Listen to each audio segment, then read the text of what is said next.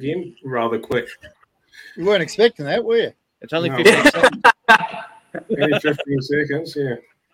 You- You'd think after episode 55 he would know, wouldn't you? You'd think even after episode 57, Oh, 67. Which Yeah. you, you think I would know? you'd think you would know how many you've done. That's, that's Hello, because everyone. Crafty hasn't done quite as many as everyone else in the Yeah, room. that's true. That's true. Anyway, Anyway, guys, it is.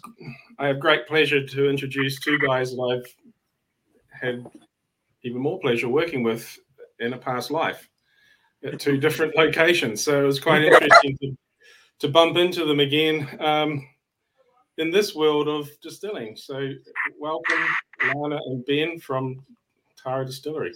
How are Thank you very much. Great to be here. Welcome, guys. Lovely to meet you. Just- So just before we get into shooting the shits, um, we usually just r- go around the room and ask everyone what they're drinking on the night. So same with our Lovely. What are you guys drinking? We, I am actually having some of the John Jumbo single pot still. Um, so it's malted barley, raw barley and oats, triple distilled and aged in some bourbon and Oloroso sherry cask. So just beautiful, nice, creamy on the palate, lots of dried fruits, and yeah, just really nice lingering taste afterwards. So yeah, love So this one. where, where's that one? That's uh, Irish. it is, yeah. yeah. And and what- you're, you're finishing it off there too, which is good to Yes, see. Yes, I am. Um, I've I've got the um I've got the blue bottle one. yes, they do a fabulous uh, the, the gunpowder gin. Um, Mm, but that- they- yeah, yeah. About two years ago, they released their first single pot still whiskey. Um, interestingly, they're pushing really. A lot of distilleries in Ireland are doing both the single malt and the single pot still, but they're pushing quite hard on that sort of dedicated single pot still. Um, beautiful drop. Um, Mm. Really nicely done, particularly because they have gone for that. You know, re- uh, launching at about three years old as well. Yeah, right. Nice. Very nice. And what are you drinking, Ben? Oh, I'm going for something a little bit different. I'm actually again, another Irish little drop, but I'm actually going for some of the Micil uh, Micil Poitín here. Um, Micil. nice. Uh, it's, it's Micil's a distillery. Uh, it's a tiny little distillery out in Connemara in the west of, of Ireland, out, out west of Galway City. Um, it's time I, I used to live over in Ireland. It's time I spent a, lo- a, a lot of time out there playing music and things, and um, it's a nice part of the world. But this one, it's interesting because it's a nice um, classic poitín, 44%, so it's not too high. But the um, flavors it with um, some bog bean, which is a, a distinctive uh, botanical from that part of the world. Bog But- bean. Yeah, yeah. It, the ta- it, it does taste slightly better than it sounds, but yeah. All right. Get out of the bog. Leans out of the box. Yeah. Okay. I, I'm I'm guessing it is exactly what it says on the tin. It, it does have a, a whiff of, of the of the uh, moors about it, but yeah. a whiff of bog. Yeah, I'll be. it just sounds wrong to say it like that, but I get what you're saying. How do you how do you pronounce? Is it Pochine? It's it's it's it's pochine. Pochine. Um, in Irish, "een" uh, um, is like a diminutive. You know, it's like to say it's like a little something. So it's essentially because it used to be uh, made illicitly all over the place. Um, that was often made on tiny little pot stills. So it's literally this little pot, like poitín. Right. And it's effectively moonshine. Irish Look, moonshine. that, that's that's a very look. It's much more refined Is that, than is, moonshine. is that offensive? I think you yeah. got to leave the room. Spend a lot of time. So was it? One strike. It's um. You spend a lot of time trying to t- explain to people what poitín is, and then you eventually get to the point where you say it's an Irish style of moonshine, and everyone's like, "Yep, sweet, got it." Cool. Well, the Mm. Irish it to America. Exactly right. They make it from corn. We make it from grain. Exactly right. All good. Yep, yep. Very good. Well, we are on uh, at the moment. We're on the uh, Won't up Oh. there. Ah, I thank feel- you. Capua One cask. Yeah, I've never tasted it. Now you have. Oh, yeah, it's yeah. good. Todd and I polished off that much. Very nice. Yeah, yeah. Um, and uh, then I've got generously given to us as a as a small sample. yeah a very small sample. Yep, in a in a beautiful. Like I've got to show it because it's so impressive. Hold on. Um, it comes in in this box, Yes. Yeah, nice box. That Yeah. so And you, each box is handmade, apparently. you So- get this. It's like fucking origami. Look at that. That's fancy. That is fancy. I like it. Yeah, a lot of design work gone into that. Yeah. Those, uh, you could kill someone with that. Yeah. Just have the whiff of the guillotine about it, but that's yeah, that's I bet you so- for some time though, someone came along and tried to bang it down, thought it wouldn't wouldn't sit. Oh, like, well, I want to go down. that's it. oh yeah. it's a very nice. It's it's beautiful packaging, and they've done very very well. And Mm. yeah, thank you for the uh, for the samples, and do check out that was our Last week, wasn't it? was that last no, No, not last no, week no. week before um episode sixty seven, I think. Yes. it? Oh, it. Um, anyway, doesn't matter. And, because uh, it's absolutely stifling in my house at the moment, I've decided to have gin tonight. So I'm, Ugh, if I can get it to work. So we got um, Ah, wild hibiscus, um, wild hibiscus uh, finger Oh, lime. finger very fan. Not very good. Little, oh, look at that. Little floaty bits in it, which are great. here we go. Oh, Quite refreshing. without Yeah. the uh, the glare and whatnot, there's the also another beautiful label with the pewter and whatever on it, Yeah, with Yeah. um, some floating balls. Yeah, That's it. gorgeous. Lovely. It's up there with bog berries, I, I'd imagine. Bog beans. Bog Oh. beans. Bog Say berries. that. Um, berry makes it sound better than it is. Yeah. Jingle bells. Finger bells. So, where did you guys meet? And how did you get into spirits? We met a very long time ago in uh, Galway in Ireland through a mutual friend of ours. There, I don't know, doing a bit of drinking and a bit of Irish dancing, and Ben was doing a bit more drinking and a bit of Irish Irish music. music, and uh, we just hit it off straight away. And you know, Ben sculled a pint of Guinness in front of me, so I was to like, impress you her. know, It was straight up to impress her, and it worked. yeah. and uh, yeah, that kind of got together back in Australia, and um, yeah, been married for a very long time. Yeah, it's nearly nearly. Jeez, yeah. Anyway, But yes. um, yeah, he um, decided I wanted to leave the corporate career, and I thought, what do I love doing? And I thought, I love drinking spirits, and I love dancing and music. And I thought, well, my river dance days are over, but maybe I can make some spirits that I enjoy. And yeah, I thought the Tasmanians are doing it, so why can't I? And just talked about it with Ben, and he was like, "Hell yeah, let's uh, Yeah, well, let's look, try." um, Alarna was on a definite mission to find something, a, a career path out of the horrible corporate HR world that actually Todd uh, encountered some with her as well. And and she came, she would constantly come up with ideas that were all genuinely terrible. So I'd, I'd got myself into a headspace that every time she, she suggested anything, I would just naturally go, that's not going to work. And and then she suggested this, and it was one of those ideas where my natural reaction was to go, we can't. And then we thought, you know what? Actually, that's a bloody great idea. It was one of I, I planned the grand plan of what the distillery looks like in 30 years' time. yeah, So, yeah, I was set, and that kind of set us on a path of studying with the Institute of Brewing and Distilling. And we went to Ireland and Scotland and did some practical training and talked to as many distillers over there that would have a bit of a yarn with us. So, um, yeah, that's where it, It was- was when, when we first thought of we're doing like s- awesome in six months we'll be up and running and it's going to be great. And then sort of five years later we actually so it was kind of uh, hit the fires down here on the south coast, which, yeah, thank God we we were pretty unaffected down here. We uh, got to the end of the lane and we had 13 fire trucks just down the road, which stopped everything. Yeah. And um, yeah, then went into the floods and then COVID, and we opened during COVID. So So, Yeah. All the big events. so basically, you've been you've been born from disaster. And you'll survive. can survive all that. And that's cool. Right. Price- Wow. yeah, we're So, so I guess we could say that you're um you're survivors and uh on a on a technical front inspired by the Irish. Would that be fair to say?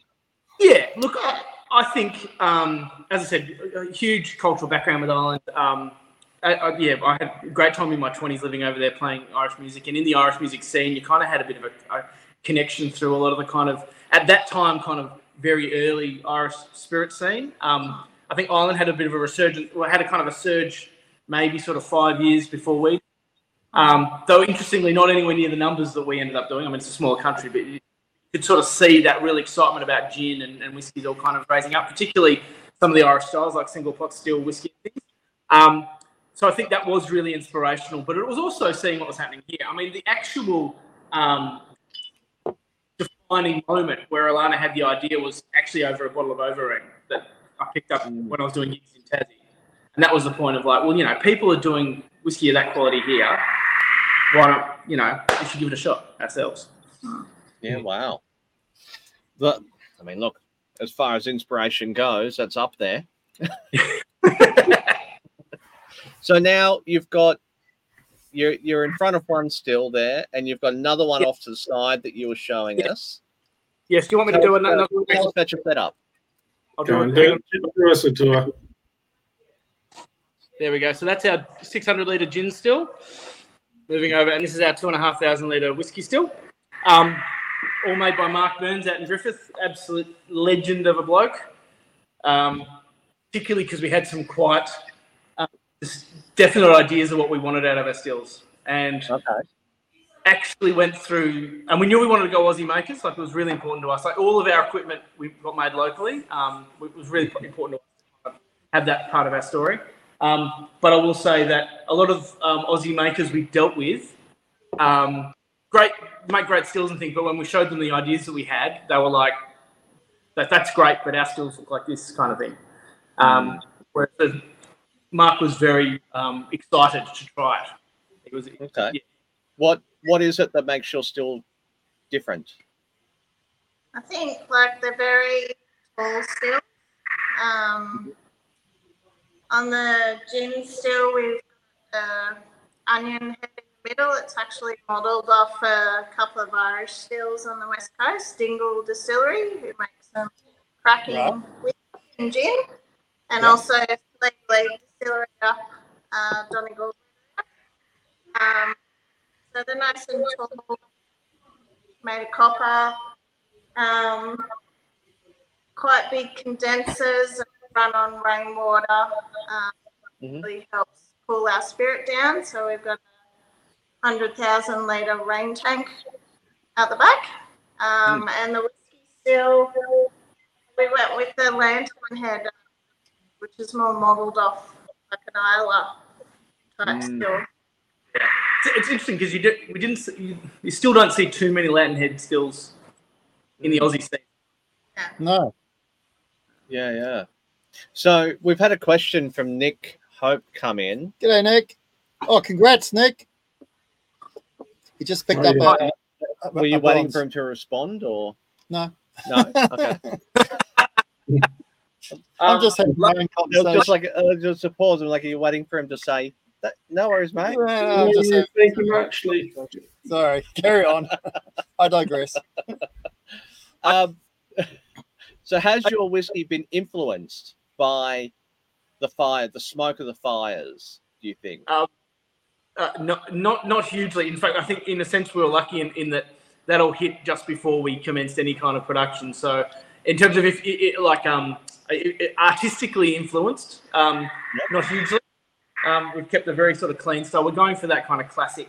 Um, again, particularly with our single pot still, that kind of classic triple distilled profile, letting the different grains um, give us that sort of interest, not necessarily going for any kind of peat. We, we love peated. We're massive peated Whiskey fans, and it's something we've been wanting to do for a while. But we're kind of conscious that we want to do something that potentially look at local peats and things like that. Something that kind of continues that story. We don't particularly um, for us don't sort of connect with just buying in Scottish peated malt and distilling that off. I still feel like we have to have that kind of story. You know what I mean? Yep, yep. What about the uh, the floods? Uh, has that uh, uh, influenced your barrels at all? Just like float them around a little bit, or Rehydrated them. Yeah. Yeah, we definitely moved them and they were up high. So, We had to we had to clear the entire distillery out when the floods came through because and it was it was classic because it ca- the, the floods came and we were getting this trickle coming through the floor of the distillery and Alarna was like, "We need to move everything, all the barrels and everything out right now." And I was like, "Do we though? It'll be fine." she was like, "No, no, no." So we did it and literally like five minutes after we moved the last barrel, we were like, all this water just came. it's, Wow. Well, Oh, excellent. Yes. so Well, so she was right and you were wrong. Um, generally, yes. often. behind the scenes then. Yeah, that's what. we Uh, also got another quick comment from um, John Helton. Love that you put an E in whiskey. Ah, Ah, yes.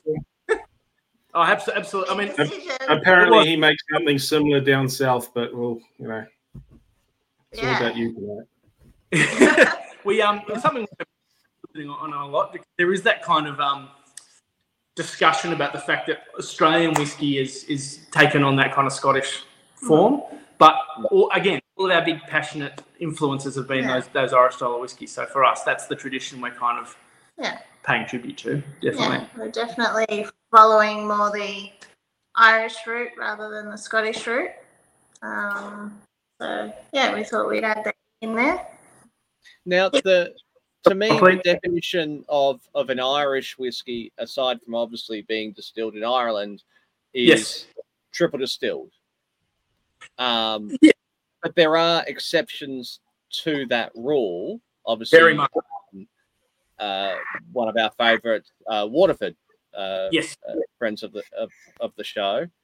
Um, are you always? Do you think you'll always head down that triple distilled route, or will you experiment with double distilling, or is it you play with it on a case by case basis? Yeah, we make single malt as well. Mhm. Um, so we've always made both single pot still and single malt, And for the single, we are double distilling. and exclusively. double distilling for the Yep. yeah. because I think it's it's yeah, I think you, you get you're looking for different kind of characteristics, and particularly using the unmalted barley in the in the single pot still um, can give you a slightly spicy distillate. So I think the triple distilling there can kind of um, help that all meld together a bit more. Um, whereas with the single malts, I mean, all our favourite single malts are generally double distilled. So that was why that was the sort of line we went with that. Would you say pots, uh, and this is a question because I don't know, is it more challenging uh, to, to, to make than, than um, a single malt whiskey? I think so, definitely. You know, our equipment quite still, Well- let's say, manual. Um, so your grains, particularly for the single pot still, we're using raw barley and we're using oats. So they're much more difficult to mill. Um, we've got a certain amount of grist and flour and husk that we're looking for, and it's definitely it takes us far longer to mill the Oh. the oats and the raw barley. The, the raw Um, barley is punishing on the mill. Yeah. It is, um, and it's been a real. That's probably one of our biggest learning curves. Is and if we had our time again to maybe invest in it, because the mill we've got plows through malt, does malt great, loves it. You know, bang, bang, bang, sweet, gets the, gets exactly the specs we want on the on the grist and everything. Um, with raw barley, it's been uh, a, long journey, and I'd also say it's slightly it, the the grain industry is much more aligned to getting really consistent specs on malt. Um, we've had much more variability with our raw barley coming in in terms of even just some of it has been really dry, some of it's been quite still quite moist. Um, trying to get the mill to actually mill that up has been pain in the bum, Hmm. to be honest. So that's that's one of the challenges. Also mashing in. Um, you know, obviously we're getting a lot less uh, sugars out and enzymes. So we're probably looking at lower percent uh, ABV efficiency after our our Yeah. mashing. Yeah, we're not using any enzymes with a single pot still. Yeah, which a lot of pot still distillers do, but we're not. Um, Keeping it natural. Keeping, yes, keeping it real keep it real natural. natural. Yeah. So um, yeah, definitely doing it the hard way. And well, Yeah, like yeah. um um, more heritage style mash bills, Mhm. 1800s. There's a a researcher in Ireland working with Boann Distillery, um, Fionnán O'Connor, and uh, looking a lot into what were the typical mash bills um, for single pot bill for the last you know couple of hundred years, and the Irish technical file specifies how much other grains you can use, so how much other oat or wheat, rye, um, and at the moment it specifies only five percent, whereas traditionally more would be. So that's look, I think they'll be changing that um, probably soon, or at least within the next year. There's a lot of talk about changing. it. So yeah, that'll. We're trying some more traditional recipes. Um, exciting. Yeah, right. Mm. Uh, uh, question, another question from uh, from Nick has come in. Um, with the lantern head, do you find you carry more oils, giving great depth in your whiskey? Well, I, we definitely get we do do uh, the body we get on our spirits abs, is absolutely gorgeous. I do think you're getting some of the more of those oils, but it still doesn't get too punchy. Like it actually gives you a nicely balanced distillate, which we're really happy about. Um, it's something we're conscious of, particularly with the single malt, because we're only doing it doing the double distillation. Is we wanted to have something that that still um, had a, a yeah, as I said, like a smoother delivery. We didn't want to have something that was too punchy in the back end. Um, but I would say on both the stills, we- we're absolutely um, stoked about that um, texture. The texture we're getting off, off the distillate is great. It's it is quite a, a, a, thi- a thick, chewier texture. Mm. It's something, yeah, it's got, and it's something we get comments on a lot, even because we do a poitín. Here's a shameless plug. Plug this one here. So this is sort of our um, essentially our whiskey spirit in a form that's designed to be drunk now. So we even going from that and having people's reactions to that, you get a really good response from that. Just to having a Yeah, spirit in that. Mm. What question I've got? So you you're um how can I put it? Making the product is one thing, Yes. selling the product is another thing, but being able to use the product in cocktails and promote it and its versatility and that that's another thing. That's that's a whole different ball game. Did you have background in that, or is that something you've just learnt as you've gone along? Uh, lots of uh. Experimentation. um, I'd say not non-professional, but very um, uh, motivated. Yeah. Yeah. No, I'd say, acceptable to the old spirit. Yeah. I mean, I'd say particularly, I suppose, talking more on the gin side, it's something we were very, very, very conscious of when we were designing up the gin, is to have something that has all these beautiful flavors, but at its fundamental level works as a mixing gin. It's like we love it. We love how it expresses itself in that form, but if it doesn't come out through a, cocktail having at least that kind of general sheen of gin, it's not really sort of fit for purpose in that way. That's also sort of approach. That's why we really worked hard to have something that had that classic profile. It's also the gins we like. They're the gins we love. That's sort of classic London dry, big, fruit notes with like nice complexity, but it still doesn't lose that. Calm your farm. Hello, who's that? What's what- My my pet cat is annoying the hell out of me. very, very, very demanding animal. Just want to pat. Sorry. Ah. There you go. Well, it doesn't help. You're in a grain store.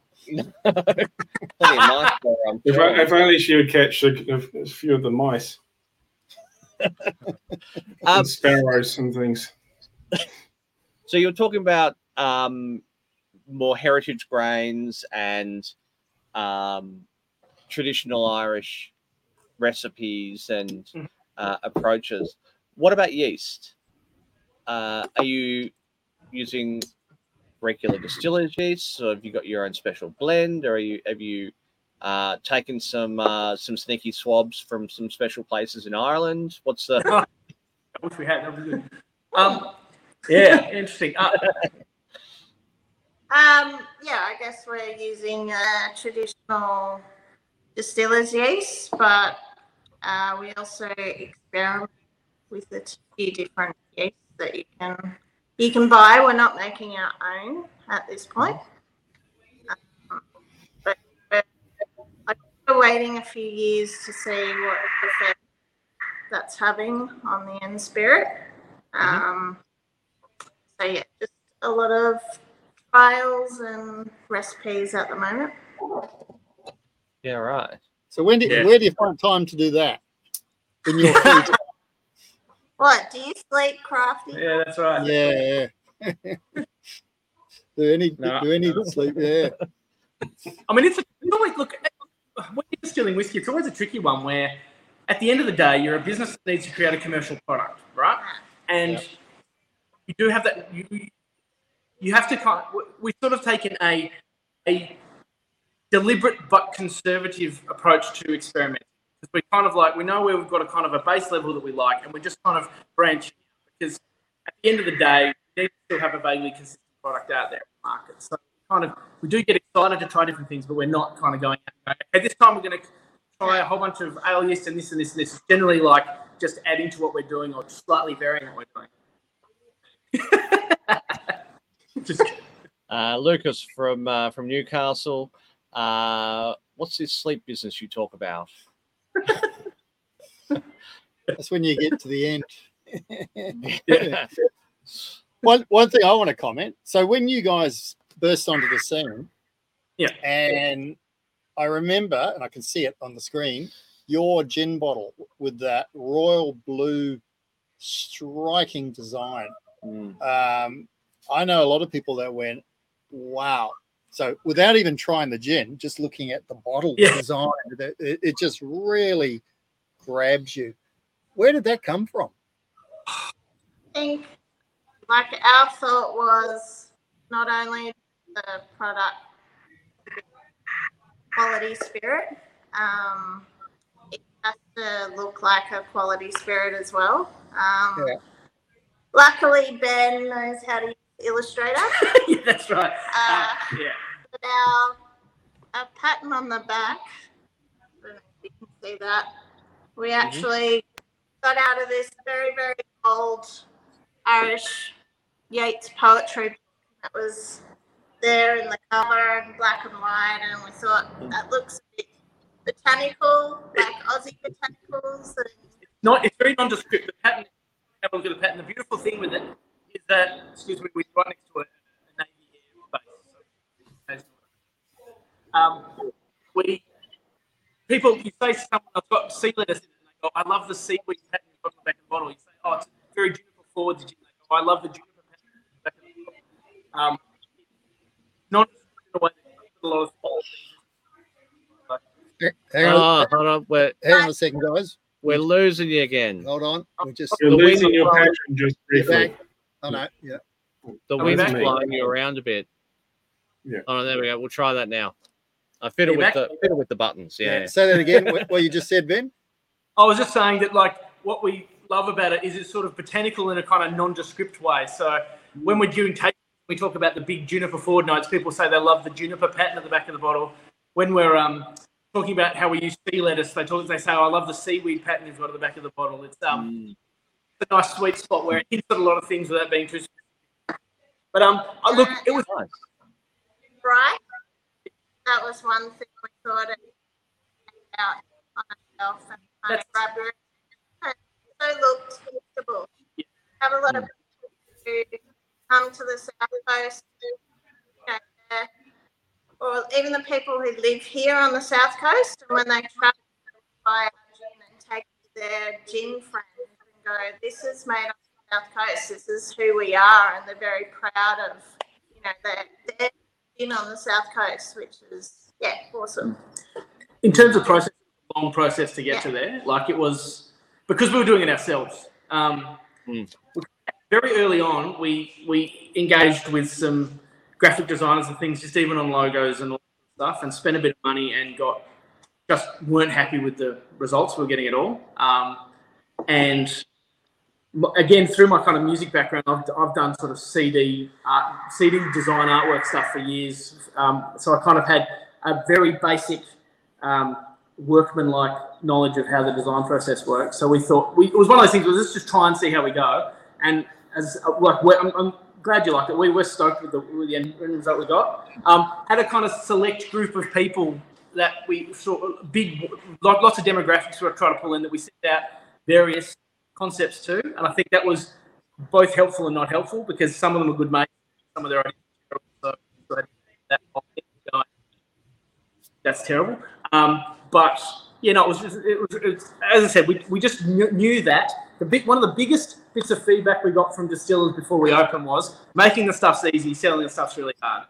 So we knew that we had to have something that on some level stood out on a shelf. And I mean, the other thing we kind of made a deliberate, um, conscious effort was was with this. It's really hard with this camera. With this kind of shield element, is if you've got it, say someone's got it on a shelf, even if it's slightly out of focus in the background, it's still very recognizable as a as a kind of a graphic element. uh, it definitely does stand out, um, and and does have that very um, premium prestige feel about it. You look at it going, that's going to be expensive. We're surprised affordable. Surprisingly affordable, yes.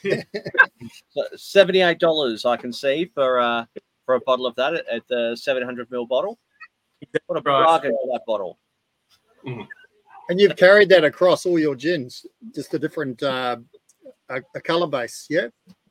Yeah, so it's got that nice presentation when you do it. I mean, I was talking to some distillers. It it looks good in a power wall. There's a term I didn't know when I designed it, but yes, you know, when you stack them all up next to each other and it looks, it has good presence. I thought a power wall was something you put on your uh, wall with your solar, but yeah, exactly. Right. Okay. There you go. Um, so how have you gone with distribution? Um, obviously being in the uh, the south coast there, have you been able to get it out widely around the country, or has that been a, a bit of a challenge for you? Um, I think because we started just well, just me and two of us, um, you know, trying to fit in production, sales, and your three other point hats that you wear. But um, definitely on the south coast, like all the um, bars and restaurants and bottle shops have been really supportive um, from day dot, which we've been very fortunate about. Um, with COVID, we didn't really get up to Sydney, so that's something we're only starting recently. So we hired a sales rep one day in Sydney, and yeah, we're going well so far. Um, but yeah, we're just trialing different things. We've just done and Dan Murphy's BWS. Um, yeah, we kind of do a bit of a mix of your independents and your bigger chains. Um, we're starting to go into Canberra, but most of it has been Ben and I literally bringing up and yeah, we have Mm. that and our spirit.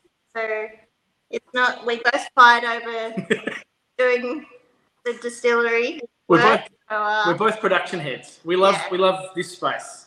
Yeah. We don't necessarily love that. yeah, so that's how that's how they I hear you. Yes. So it's a battle as to who gets to uh, run the still or not. Exactly, much. exactly yeah. right. Now, now we've got a schedule. We're very, you're very, we're very scheduled. We occasionally So, so when I visited you guys a couple of years ago, there was a, a distinct space issue oh in the sense that yeah. So, So- it's yeah. it appears that the shed looks roughly the same shot size. So where are you storing all your barrels? Yeah. Uh, well, we've just we were going to build a new warehouse, but uh, decided it might be a bit risky, so we've decided to lease a warehouse literally five minutes down the road from us. Um, mm. so we're storing all our barrels in there, which is awesome. creates a bit of room in here, Makes a massive difference. so Yeah. yeah, you don't mm-hmm. have to Would move. that be sort of like a big air, airplane hangar sort of space? yeah, and it's and it's a big, it's nice concrete space. The temperature fluctuations are way way less than here because it was quite punishing in here, and we mm. didn't. We, we, we yeah, what we wanted, we were conscious we wanted to get something that was a bit more moderate.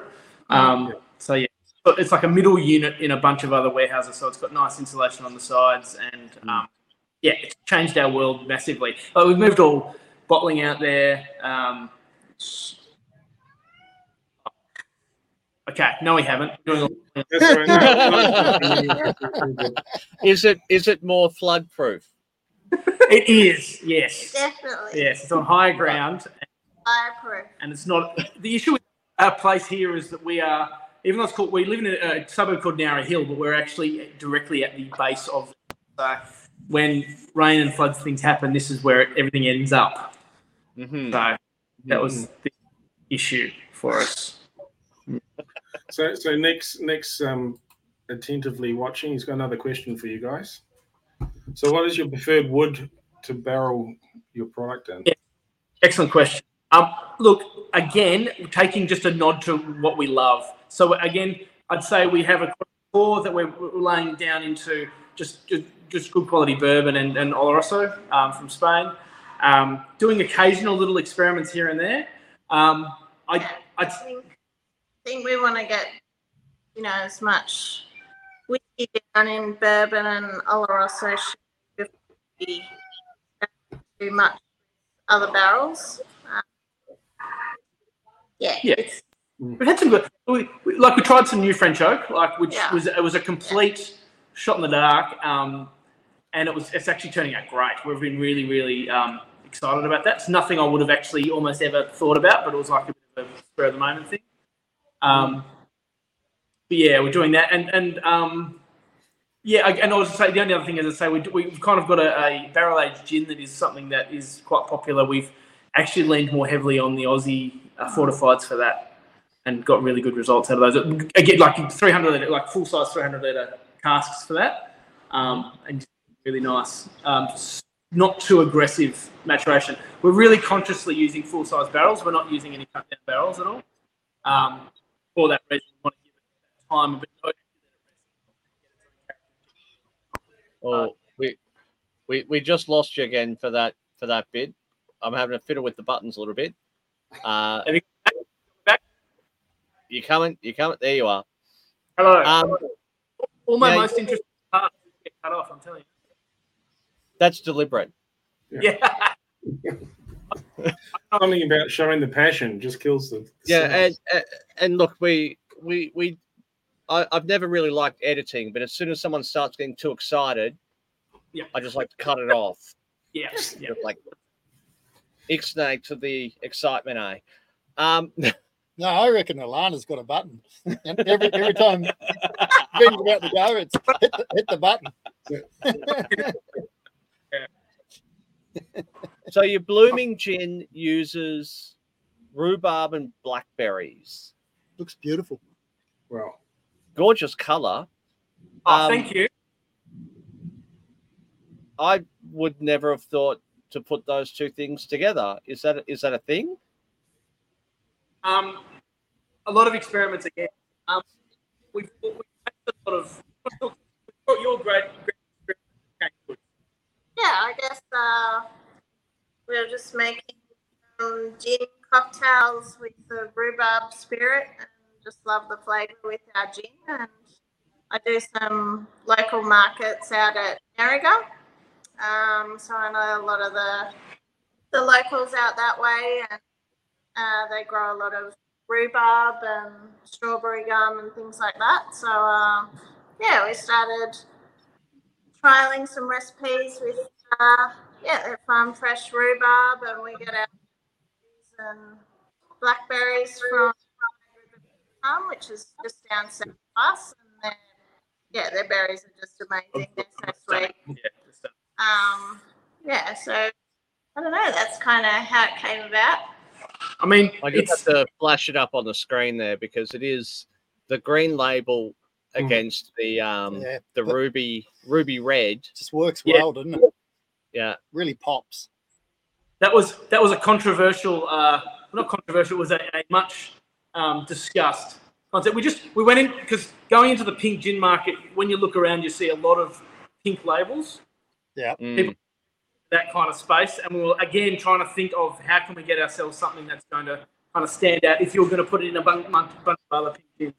Um, Mm. That that, colour's coming all naturally from the rhubarb blackberries. Like it, it- it's, it's a beautiful combination of colours you get. Um, Mm. But yeah, the green works really nicely against it. We were stoked with that. Mm. Yeah. But it was, yeah, it was it was fun. We're with the blue with the gym, we're like, that's the blue, let's go. Whereas this, we're like, maybe it should be pink. Uh, but yeah, we're, we're we're happy with how it turned out. Definitely. It So- works works really well. So for those colour-wise. listening rather than watching, uh, go to uh, taradistillery.com. So T A R A distillery.com. And uh, you can see the uh, Tara Blooming Gin there. Um, also at a really reasonable $85. Yeah, exactly right. Look, Pretty. Honestly, with the pricing, it's something that we we really wanted to get ourselves into a place in the market where people come. You know what I mean? Like if they'll like it, it's not going to be a one-off purchase where you go, "That's beautiful," but I've just dropped 110 bucks on it. Mm. That's something that's still in that kind of affordable, everyday kind of space, Australian context. You know what I mean? So with your whiskies that you've laid down, um, how far away are they from from uh, from release? Do you think? I don't know, like some of it's past the official two mark. We have whiskey. We actually have Yep. whiskey. When we will release it, I'm not sure. I mean, I guess we're hoping for the next six months to a year. Um, but yeah, I mean, we don't want to rush it. We want it to taste good. Um, Ready when it's ready. Yeah, exactly right. And I, I think we're lucky in the sense that vodka and the liqueurs is. We don't we don't have a we have to release. We don't have a, a, a economic imperative. Hmm. So it is Yeah. just give it time. and um, again looking at that. I mean, I was obviously in the Australian context it's two years, but looking at the Irish and the Scottish with their three year sort of minimum, being conscious of that and sort of that more Oh, aligned. hold Ah, We've we've we've lost you again. Fuck. Fucking technology. Yeah. have you got me? It's interesting that it always happens when you speak, Ben. It does. I'm saying anything else. I'm just You're done. Just It's only, it is only when you're talking. Yeah. There's there must be something in that. Maybe it's a Yeah. paste thing. It's the button. maybe it's a it, it is a button yeah she's got a little under the table silence. Mute. We just great speaking I, here. I just Like I said, way too much. I, I, I'm, hmm. you're allowed to talk. You're allowed to it's it's okay. It's okay. We'll let you. We'll let you. Alarna may not but we will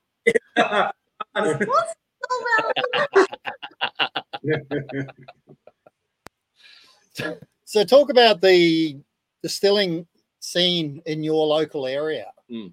Um, because there's there's been quite a bit of activity Mm. of, of late, hasn't there? It, you know, from from the south coast, it's definitely establishing itself. Um, is there a community down there? Do you do you get together? Do you swap information, swap your pains? Is it like that? yeah, look, we were probably the craft distillery from besides Manildra. in the Shoalhaven. Um, in the the Shoalhaven. Yeah. Uh, two up in Wollongong, Three. three. Um, and probably in the last year, we've had another two open in the Shoalhaven. Um, so we like we get along with everyone. Yeah. We talk to everyone. everyone's Yeah, I mean, yeah. Before we open, pretty much in terms of like South Coast, South Coast, because Wollongong isn't the South Coast. I'm just going to say that right now. It's a very controversial Oh. statement, but the Wollongong region isn't the South Coast of New South Wales. Um, no, in terms of south of Wollongong, um, when we opened, Yeah. it was pretty much us, us and North of Eden um, who were operating. oh, yeah. Um, and oh, that's excluding Southern Highlands. I mean, obviously you've got Dredger and you've got a lot of crew out there.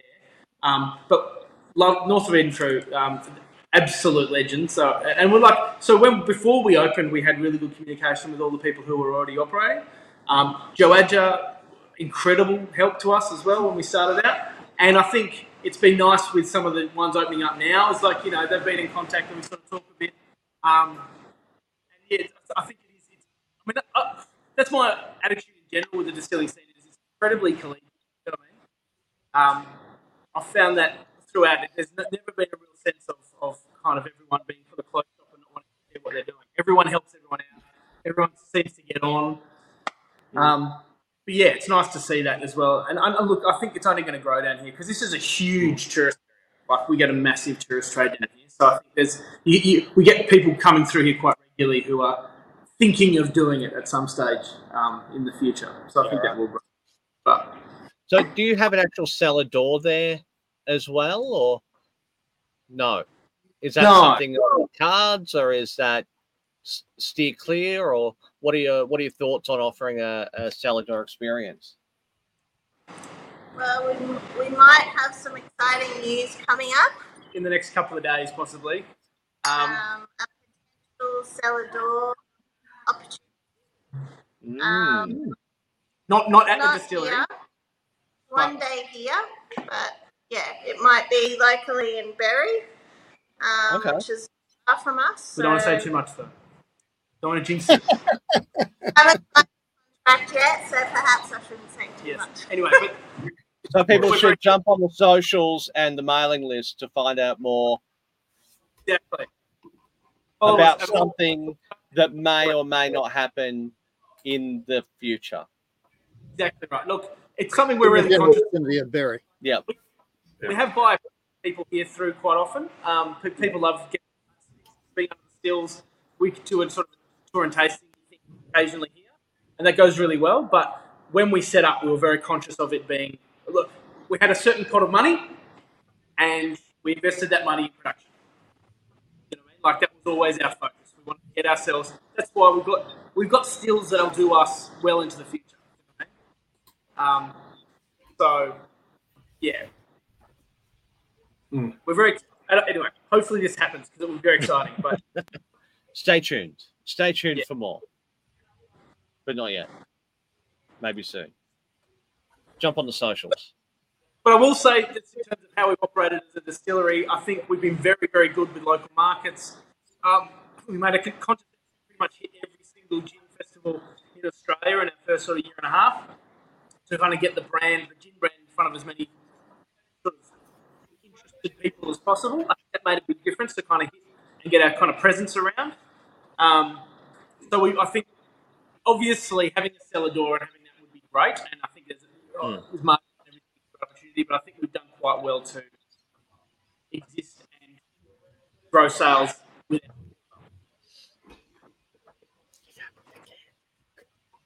it happened again. The wind. The wind's just gone mental here. I don't think it- Yeah, yeah. But it, it probably is. The the natural state of telecommunications in Australia is uh, as soon as it rains or gets windy, your Or you internet happen drops. to live somewhere outside a major city. or you Yeah. happen to live outside a major city or in Todd's house. um, regardless of how much. That then you can shit. I thought it was pretty I- good I- tonight. I'm just waiting for the uh, I'm just waiting for the satellites to be blown out of the sky. So we'll uh, we'll see what happens there. So what, what's what's next for you guys, other than potential news in terms of cellar door or, or whatever? What are you focusing on for the next, uh, let's say, couple of years? Um, I think just trying to get as much music down as possible.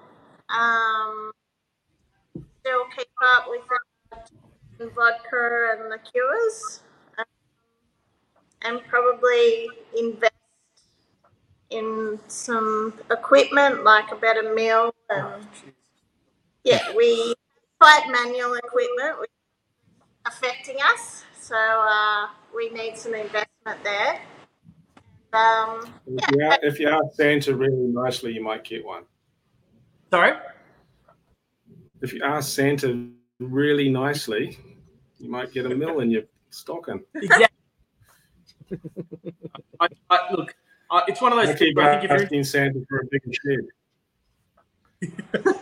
I, one of those things where I occasionally get people asking like what's what's one of the things that you realize now that you didn't think when you were starting up and and investing in a good quality meal is uh, right up there I, as i said it's not a bad meal it's just it's I- yeah. it's designed for malt it just Yeah. it loves malt it, every time i do single malt it's like ah everything's working as it should I think if you're doing corn or wheat or Raw raw, barley. barley. or oats, then you need a yeah, you need a significant investment.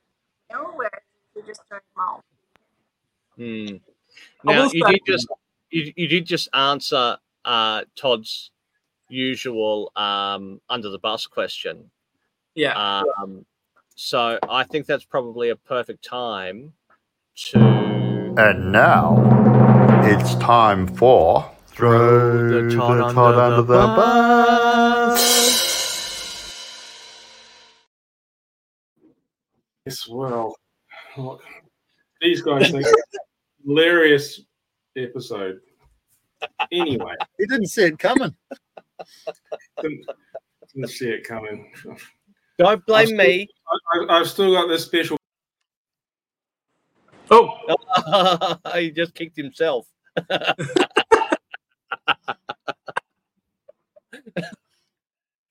I think that's It, it wasn't me. It was it was Nick.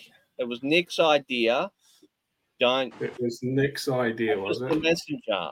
Don't shoot the messenger. Yeah. oh So, going through some questions off the, the crowd. Beryl I've got needs no idea what this is, so please help me out by explaining what is your favorite Irish Irish SPS?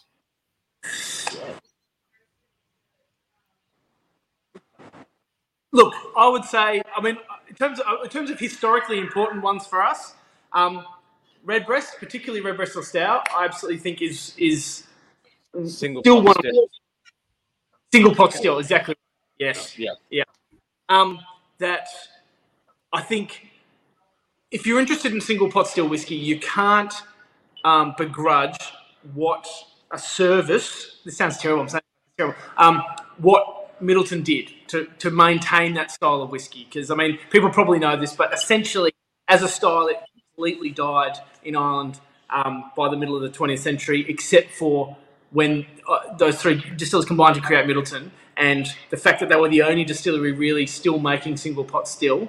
Um, and, and making it of such a quality that it really has led to this whole resurgence um, in, in Ireland. And now, like, it's, it's difficult to find a whiskey distillery that isn't doing some single pot still. I mean, Waterford's really interesting that they've deliberately not gone down that road, but most now, even if they, like, say with Dingle, they'll do a single malt, but they'll still have a single pot still really paying tribute to that. So I think you've got to pay tribute to Redbreast. I mean, it's still a, a fabulous drop. It's a, it's a beautiful, and, and particularly when you're looking at it is just malted barley and malted barley. They haven't gone into any other grains or anything like that. It is just that blend.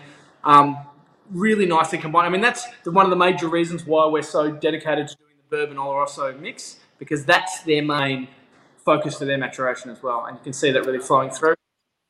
I think the Drumshanbo that Alarna was drinking before is, is a spectacular young single pot still. Um, I think um, Killowen, which is a really Oh. quite a young Yeah. craft distillery, and uh, your man actually spent some time out here in Tassie uh, with Peter Bignell. Um, Killowen's yeah, gorgeous. He's That's a uh, nice one. actually doing some some really interesting stuff there, and he's um, Mm. very transparent about what he's doing, and yeah, there's a lot of exciting things happening there, and yeah, there's the start of pot still seen over here. You know, when Yep. we started. So what what characterizes a single pot still spirit? Excellent question. Do you want to say? Either one. Okay. Um, okay. I'll be accused of pressing the button I if know. I talk. Alarna, Alarna would love to answer that for you. um, no, okay. So it is um, basically it is. I will go into the history of it. We could. Do you want to go into history of it? Yeah, people are interested vaguely. I mean, it the fact of when England imposed its massive malt taxes um, on the, both the Scottish and the Irish scene, that there was a movement in both Scotland and Ireland to start essentially adjuncting malt with untaxed, unmalted barley, and, and kind of just letting the enzymes in the malt carry over. And you're not getting as much of a of a um, conversion as you would by using malt, but you still do get some conversion of the unmalted barley. So it was it essentially started as a complete tax write-off. That's all it was. Um, The best reason.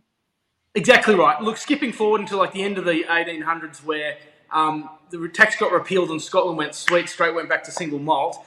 It's the whole thing of at that time how Ireland was really considered the premium whiskey in the world. It was considered far superior to the Scottish whiskey, um, and it was that what they that that, that uh, mixture of malted and unmalted barley they were making on pot stills.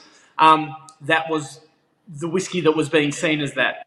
Um, so I did the change to go back to single malt, and they kept that mix going because they were like, "We're onto a good wicket here. Everyone thinks we're the best. Why would we go and change it?" And it was just unfortunate. The 20th century hit and tastes in spirits completely changed into that. With with, you know, with Coffey stills coming in and lighter spirits becoming much more popular, that you had that uh, real surge in lighter blended Scottish whiskies. That the heavier single pot still style really um, died out. Um, but so in terms of what characterises it, it is it is in terms of if you're talking about what technically it is now in Ireland, it has to be um, what is it at least uh, thirty percent. We'll never At least. Sorry. I missed it. From my end, you just glitched. You just glitched right as you're about to tell us. Okay. So, in terms of the technical file in Ireland, it's at least 30% malted barley, at least 30% unmalted barley, and only up to 5% other grains. So that means, and traditionally they were rye or wheat. Um, now, there's been a massive push, uh, uh, as Alarna was saying, there's been a real historical mash bills because historically they would use whatever grains were to hand. There were mash bills where they were using 20, 30% oats. There were mash bills where they were using a huge chunk of wheat in there as well. But um, because when they, they put their designation about what you could call single pot still, they made it that tight, um, where it was only 5%. There's been a real pushback about this kind of limiting um, innovation in that space. And there's been talk for ages about changing the technical file, and it feels like every single year, um, everyone's like, "This is the year where they're going to change the technical file," and they never, they haven't so far. So, um, I mean, so, like Bowen, it's about, so it's about the mash bill, not the still itself. Exactly. Okay. So the real distinction is when you're talking. Everyone knows single malt. You're talking about a single, uh, a spirit in in Scotland at least, generally made on a pot still from one distillery, all malt. Yeah. Because the Irish exactly the same process. You're just using unmalted barley. You can't call it single malt. So to define it as something different Right. to he made on a on a Coffey still or a, a column still, they use the term single pot still. So it's exactly the same as single malt in terms of mashing and, and all that sort of thing. It's just that you can't call it single malt because it's not all Um, malt. And also, it has to be distinct from copper pot still. Yes. Yes. Still, right. And Right. do you have the same limitations in Australia as you do in, if you're making it in Scotland, in Ireland? It's, it's, you it's, a lot more well- here? We don't have a here difference. single It's, pot it's, still. it's the Wild West in a sense. I mean, the classic thing is that we're talking to Peter Bignell, and what a lot of what Peter Bignell's been making for years and years could have been called single pot still. He, I mean, a lot of his sort of mixed mash bill whiskies. Um, so people have been making that kind of style here for ages. Um, but we don't. For us, I guess it's more about having integrity in what you're doing. So we'll take the lead of the Irish, that, that Irish technical file. So it's, but but I mean, in a sense, you could, yeah, it's it's, yeah. There's no, there's nothing, there's no restrictions on on that term in Australia. Mm. I mean, as we've seen, almost not that, that, that many distinctions on the term single malt in Australia either, but that's a different story. Shall we dive into that or leave that for another day? I, I think I press the button. I, I reckon Yeah. we should poke him with a pin or something. He looks like he's about to fall asleep over in the corner there. he's just awed Yeah. with the. I think Yeah. yes. Just making sure. Oh wait, I'm I'm just listening. Yeah, yeah. yeah, no, listening. So uh, yeah, I I've got a question. So go- okay go. the man on the street who drinks single Mm-hmm. malt, all I drink is single malt, and you put a, a a- a pot still whiskey in front of him. How do you sell it to them? I think there's an education piece in Australia that we need to go through. We've already started that with our poitín. Yeah, Poitín is. Um, so it's a way of describing how it's made differently, it's distilled differently, we use different grains. Um, and then, then the taste is different as well. It's got that, you know, we use oats, so it's got that nice creamy texture from the oats. Uh, the raw barley will add in that nice kind of spice note. Yeah. Um, and the malt, you know, you get that nice biscuity um, flavour. So, you know, it definitely tastes different. Um, our stills are quite tall, so, you know, it's probably uh, a delicate spirit, spirit as well. Um, but definitely getting getting the, I guess, the whiskey or the poitín on lips, um, that definitely helps when we're explaining it. I tell you what, I think is least important is focusing on the triple distill part of it. Yeah. I think people get fixated on that as a, as it's some kind of inherent element, but you can taste single pot still, triple distilled whiskies that are incredibly unctuous and heavy and oily and fat and and punchy, and you can get ones that are incredibly delicate and light. I think it's it's as it's as useful or not useful as saying Scottish whiskey's double distilled. It doesn't really tell them anything. I think the other thing I've always found as a kind of a way in for people who are more like single malt heads is talking about the texture. It's got a really distinctive, chewier texture to it. It's kind of it's slightly grippier from the from again from the unmalted barley. And I think you give people that key where they can at least experientially notice that. Is that the right word? I just may have made that up. Um, people can notice that in that initial mouthfeel. I think that kind of gives them a key in, and then you can kind of talk about how the grains have really influenced that kind of different approach. But the, but a good single pot still has a lot in common with a good single malt. I think that they're, this is it isn't like a kind of a single malt bourbon kind of thing where it's like you, you're talking different languages almost. I think that they're, they're kind of almost it's like a different accent on a similar kind of spirit. Mm. Yeah, right. That's a good way to describe it. Yeah, yeah. Apparently, According to John Helton, apparently you only have to try it to be converted, which Yep, yep, And thank you you. Yep. then, then he's slightly biased, I, I believe. Uh, and we've also had uh, Mark Springall chime in with raw barley. Is that why some of the old recipes don't seem to boil the wash Exactly right. the enzyme Makes sense. So we don't we don't do, do any of the kind of boiling, none of that kind of approach to the, the mash at all. It is it is pretty much bang on the single malt approach. It's just we do have we, we've been playing a bit with the um, strike temperatures because we've been noticing that we are getting a bit more play with slightly elevated strike temperatures for it. Um, obviously, you don't want to denature the enzymes and all sort of business, but we have noticed that we're getting a little bit better extraction. Um, it's difficult though because we are trying a lot of different mash bills though, so um, we're also swinging from sort of 40 to 60% raw. So some I've done that before where we've been 60% raw, then we'll do a 40% raw. And I'm like, man, I'm getting way better extraction on this. Like, yeah, because you're an idiot because you're not using as much raw. Um, So how, definitely- how have you so so how do you combat that that margin of error there uh, and and document your your processes? What's your Only- process, documentation process? what's that? Um, what, what, it- it- sorry, we just dropped out. Documentation process. So what what's your process for documenting your processes? Oh, How do you how are you trying to maintain your consistency or or Yeah. or remember what worked to get that yield or get that flavor profile, get that outcome? Yeah. we and just just to add to that, to make it a bit more complicated, factoring in you've got that variability with grains and milling. Mm. So that's a that's a real challenge, isn't it? It is massively, and I, I think part of it is just really tight documentation. I mean, documenting every element of the process from mill, like the gap in the mill for each thing, and, and how we like and recording, you know, grist and flour percentages in the, in, on the milling side, and being really consistent on that, and seeing the variation through, as I said, to strike temperatures, being very, very. We document everything really quite meticulously. I'd say we're better at that than we used to be. At the start, we were like throwing a lot of stuff and going, "Oh yeah, that's cool," but I think that's the whole thing is that we've we've had, we had that classic situation of having two casks that we laid down early on, sampling them and going, that's going freaking amazing. That's okay. What the fuck do we do with this one that we didn't do with this one? So we're now like, let's make sure we can hmm. drill down a bit. So you know, you learn those lessons. And are you using? Have you got just a big spreadsheet, a, a, a, a word doc that you're writing all this down, and how how are you recording it all?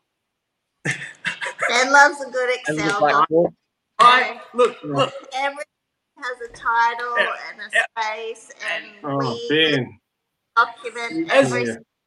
As Todd knows, it, we used to work together. I my background is I used to be payroll manager. I used to be payroll manager for a few companies. I love Excel. Um, I love spreadsheets that talk to other spreadsheets. I love putting one figure in that gives you 500 figures out the other end. Um, of course. If you know anything about payroll, guys, they tend to be a little bit anal retentive at times when it comes to detail. or insulted in my life. No. Um, I, I, it is, I get a weird pleasure clicking the little Excel icon on my uh, little laptop. Uh, it There's nothing weird about that. oh, it, oh, oh. I tell you. I was like, it'd be good if we could just get a little thing. We, we make limoncello, and I've, and I've obviously got all my spreadsheets doing that. She was like, it's good if we could have just a little slip that prints out that, you know, documents just all the details in that one batch. So I was like, oh, okay, leave it with me. Spend like 10 minutes a little thing. So, don't, oh, anyway, makes me happy. I think the, I think the uh, old uh, red dress is in now. Good, excellent. Cheers. Yeah. Nothing better than a good spreadsheet. Yeah, so that with Mrs. Crafty would be well on your side at the moment, I would say, if she's listening. Yeah. yes. Because how, how do we document things, Crafty? Uh, spreadsheets and handwritten. Yeah. They generally start off as I haven't seen a spreadsheet yet, by the way. I've seen a lot of handwritten stuff. There's spreadsheets. I'd be interested to see those as well, just to see yeah, what that's, the definition of a the spreadsheet is. Uh, problem Oh, with pieces of paper is they tend to get covered in sticky beer at times, and then we That- lose a lot. That is, we've Okay. just. I will say we actually, because again, I'm anal with the stuff. We we actually have fully documented um, kind of log sheets that we use when we're actually doing it. So I take that, and that's the stuff we'll go and put in the spreadsheet later. So that I've discovered very hard stock is is your is your friend. Mm. Especially Yeah. with all the bumps around. Yeah, we get, get that wet. Roses. You, you laugh and it doesn't. It, it, it's very resistant. We had we had many times using classic normal paper where they become a poppy mess. Whereas nice thick cardstock, oh, it's a thing of beauty. This is not where I thought the conversation was going to go tonight. Uh, John's chimed in. I call mine notepad spreadsheets too, Crafty.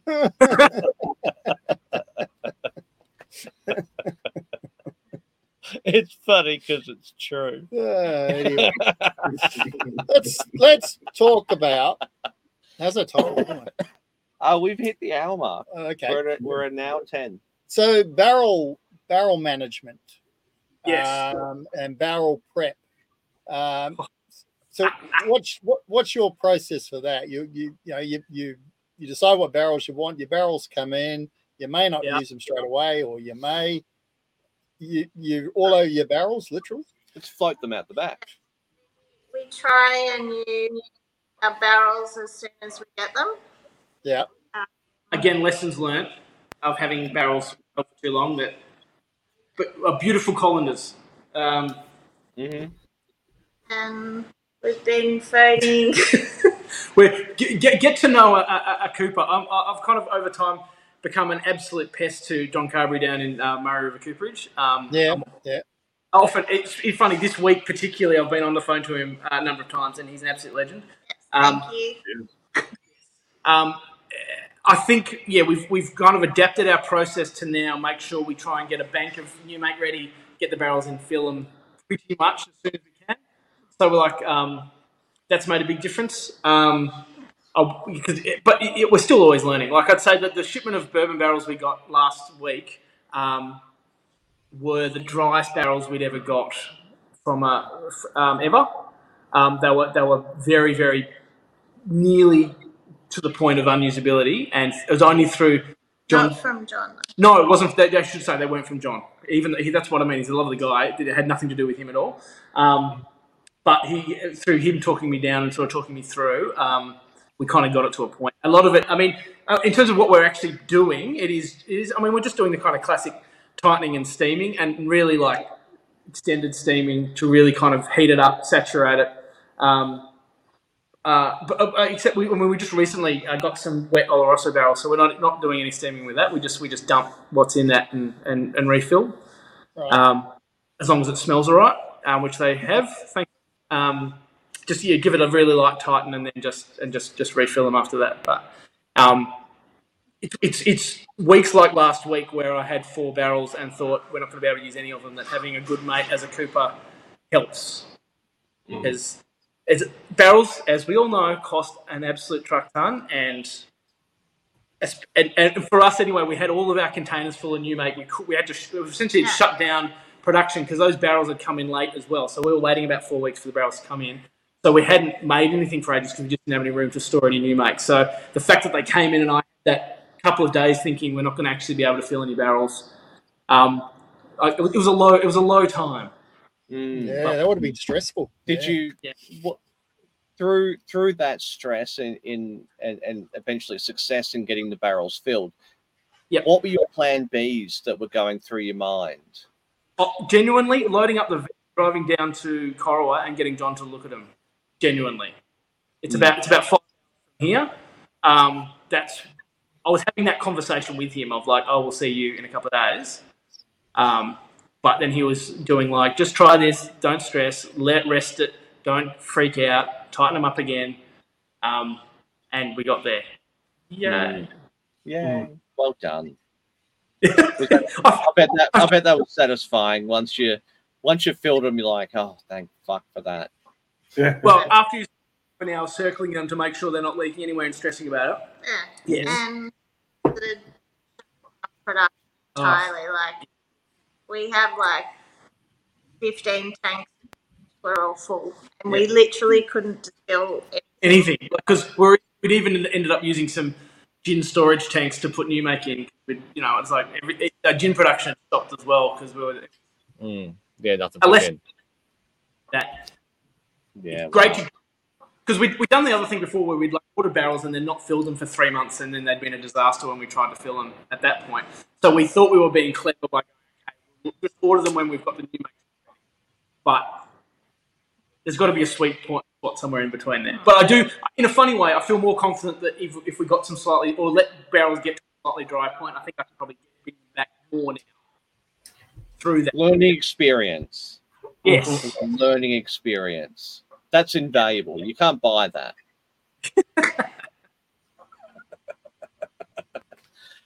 All right. Well, we've hit. We've we're, we're about to hit the hour fifteen mark. Yep. Uh, we generally like to try and keep it tight to a to an hour. Uh, it's been absolutely lovely chatting with you. Um, we there are there's a bit of love there. Uh, John Helton. Uh, can't wait to try your whiskey. Happily in there, uh, just for good measure. Uh, definitely jump onto the website, uh, which is here, Tara, T A R A distillery.com. Uh, jump on the mailing list and the socials, I'm sure, from there. Actually, I didn't even notice the mailing list, but definitely jump on the socials uh, and stay tuned for the uh, upcoming notifications. Yeah, and if you happen to be in the South Coast this weekend, you can meet these guys at the South Coast Food and Wine Festival. So Mm, get, get yourself along there and say hi to them in person. that would be awesome. That Um, would be awesome. while I think of it, um, there's a book that's Oh. not uh, not really Irish related, uh, but the story of Jim McEwan. Uh, you can buy that from our website, You can indeed. Yep. Yep. uh, which is The master Well, distiller. on an island close to Ireland. He can see it almost. Well, I think Oh, he can. Jason, On yeah. a clear day, you can, I think. Yeah. On a clear day, I believe so. Yeah. So you can go to uh, shootingtheshit.com.au and pick up your copy of that. Uh, we'll even sign it for you if you like. because Jim Oh, won't. no. No, but we will. That makes it extra special. Extra special. Extra special. Uh, we are sort of slowing down towards the uh, the end of the year, uh, but we do have an our next uh, shit session will be next week. Um, if I find someone at the moment, it's blank. But um, the week, the fortnight after that, hopefully, will be uh, Byron Bay, Byron Distillery. Right. Cape So that's heading into uh, towards the end of October there. So we may be back next week. We may not. We'll see how we go. TBA. Yeah. Stay Actually, the next, the next, the twenty sixth of, of October will be um, Bellarine Distillery down Mm. in Victoria. Yes. On the Yes. Bellarine Peninsula. Yeah. yeah. That kind of makes sense. So says Florio. Who'd have thought? Who'd have thought? Uh, thank you all for joining us. Uh, like and subscribe, all those things, and we will see you when we see you. Uh, thank you, uh, Ben and Alarna. Fair play. Greatly Thank you. appreciated, Yep. Thanks, guys. and you. uh, look forward to uh, getting some uh, some poutine. Woo. Murdered that. Absolutely fucking murdered that. That's Uh, all right. I, I, I think it means that Canadian um, chip dish, but still, it's delicious. That's where it is. Chips and gravy had me. No, chip, chips and mayo or something. now I'm hungry. Damn it. All right. I'm gonna I'm gonna roll the credits. Thank you all. Bye. Yeah.